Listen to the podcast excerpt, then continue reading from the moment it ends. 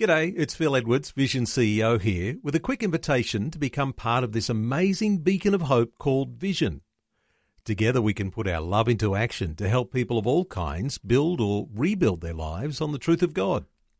Please consider the part you can play during our upcoming Visionathon appeal, remembering that it's your support that makes Vision possible, including this podcast.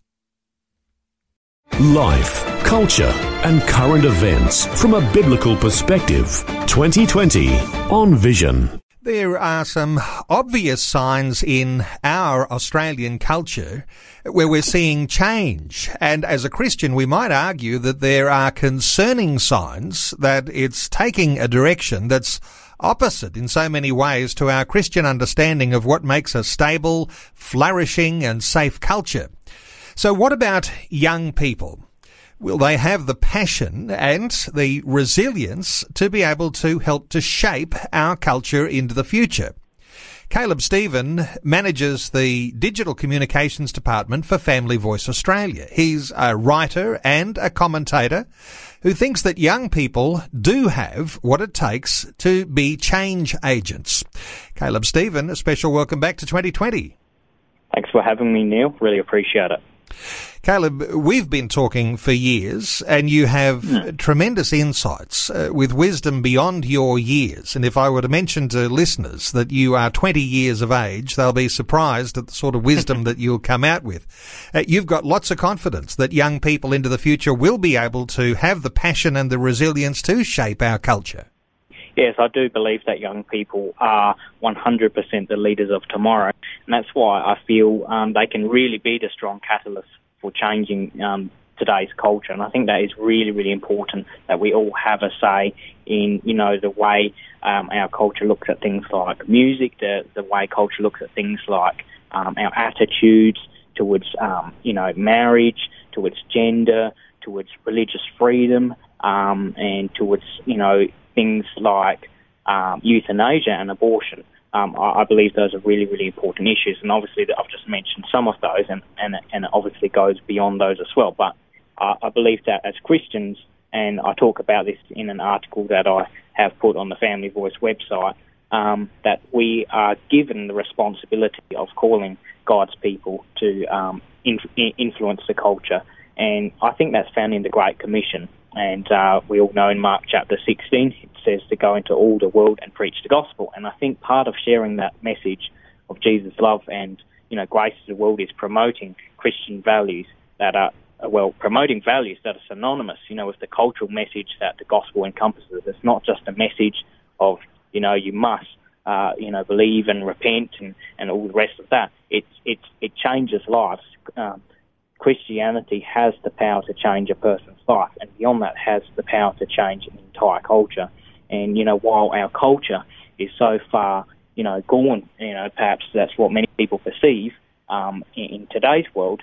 Um, I, I do believe each one of us has a part in taking it back. We can reclaim it. We can bring it back, you know, to a biblical standard. So you know, I think we just need to look inwards to, you know, find our, I guess, talents. You know, each one of us is given a talent, and it's up to us to, you know, dig deeper and, you know, do a bit of self-reflection and find out what it is and use it for God's glory.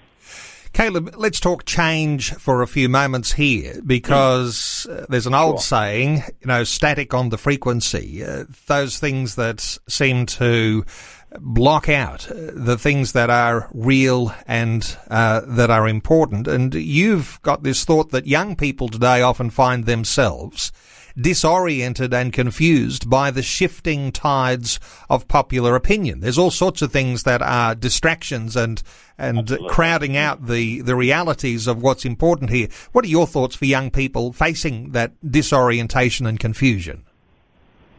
Yes, well, it, it goes without saying that um, this generation of mine is is, is rather impatient, um, and you know we, we don't often you know feel we have a lot of time to investigate all these different ideas out there. They can be very uh, you know overwhelming, uh, very complicated, very confusing. You know uh, what may seem right today may be different tomorrow. Um, you know, truth. We we live in a post-truth world uh, a postmodern world, and because of that, that's where you know we constantly find those shifting tides of popular opinion, you know, and one version of truth for me may be a different version of truth for somebody else. And that's where the confusion starts.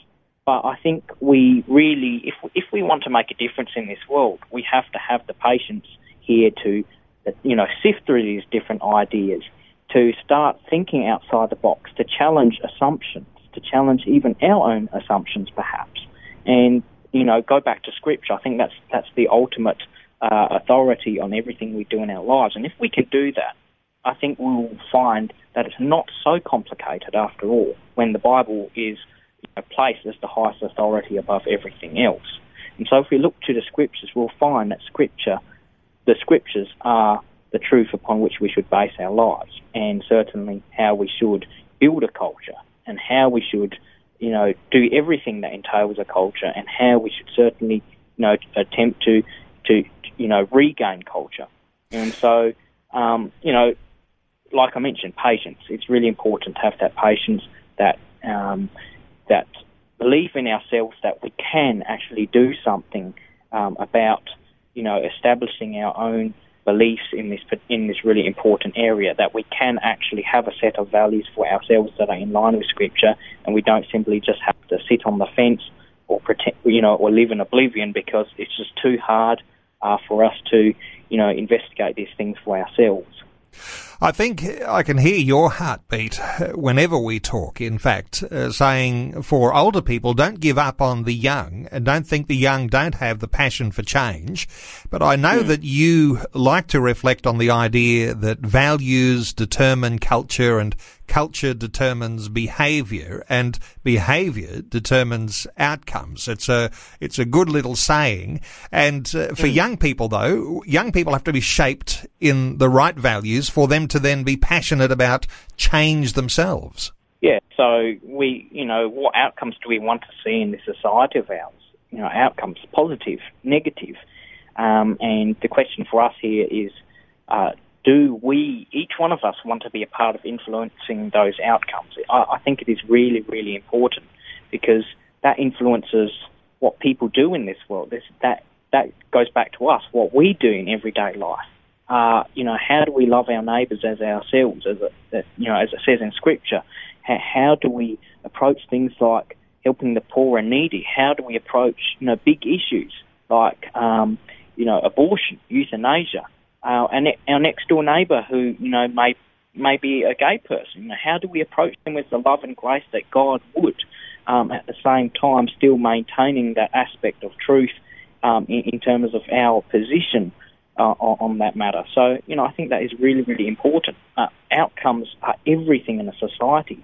Do, we all want to live in a better world. We all want to live in a world that is a happy place. And, you know, uh, while we may not end up living in a, you know, a, a utopia as such, uh, each one of us, I believe, can work towards, uh, you know, pushing for positive changes. And that starts at a personal level, in our own hearts, uh, and then that can move on to you know, our family, our friends, and our strangers, and uh, and, strangers we meet on the street. So, um, you know, I like to say that Christianity is something that should not be uh, confined to the four walls, uh, four four walls of a church. Okay, um, and I think we uh, we can all be guilty of preaching at people instead of coming alongside people, lifting them up with grace, showing them the truth, showing them the light. And like I mentioned in my article, we are all broken, just in different ways. I, am broken. You're broken.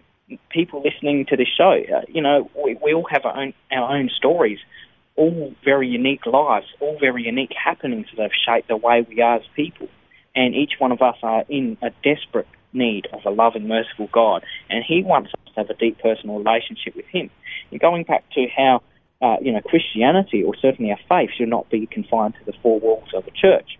I, I like to say we're never going to change the world just by you know rocking you know T-shirts with cool slogans like you know a Jesus freak, for example, or perhaps just going to church. And you know that doesn't necessarily make us a better person than anyone else. In fact, it doesn't um, the only way we will change this world is by being the hands and feet of Jesus, by being the church and living that out. And, you know, I strongly believe that when Christ called us to be witness for him, he never intended that his message, that gospel message of light, love, and hope, were to be confined to the four walls of church. I think he had every intention, and we can apply this, you know, to our modern world. The intention of that message to be lived out in daily life. That could be at your coffee shop, you know, it could be at work, it could be at uni, it could be at at the gym, it could be in the car, it could be in your school, and like I said before, friends, family, strangers, everybody alike, because this is a message that has the power to change lives, and because of the gospel that changes lives, it can also change the culture around us. And you've identified in your article a whole bunch of practical things that you're hoping that young people in particular will take notice of. Uh, you're talking about things like attitude, uh, issues like harnessing the power of social media, of taking a collective approach and not just trying to do things on your own, about leading by example and then unleashing your inner creative. We haven't got time to talk about all of those, but I imagine that if we talk about the attitude that young people have, we might be able to sum up some of those. Uh, would you say that having a right attitude or adjusting an attitude for a young person is really the start of making a difference? Oh, absolutely. And, you know, I think it goes without saying, you know, young people, myself included, uh, we tend to be very impulsive in our actions. Uh, we just say what we think. Um, and you know we may come across as arrogant, proud, and all the rest of it. Now, and that and that's where attitude is really really important. And I, I said in my article, you can't have truth without love, and neither can you have love without truth, and the two are complementary. You know, they work hand in hand.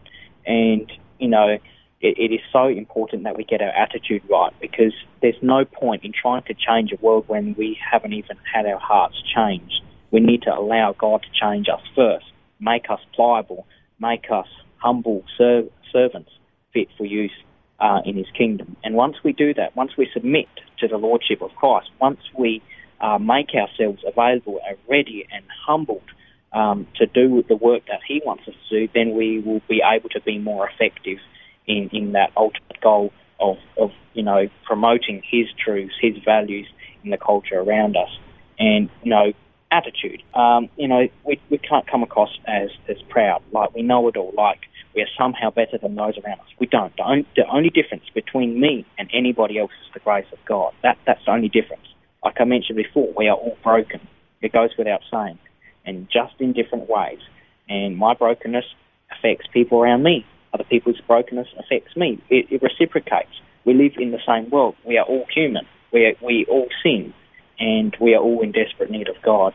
And so none of us can, you know, have this us versus them mentality. No, it's about truth versus error. It's about right versus wrong.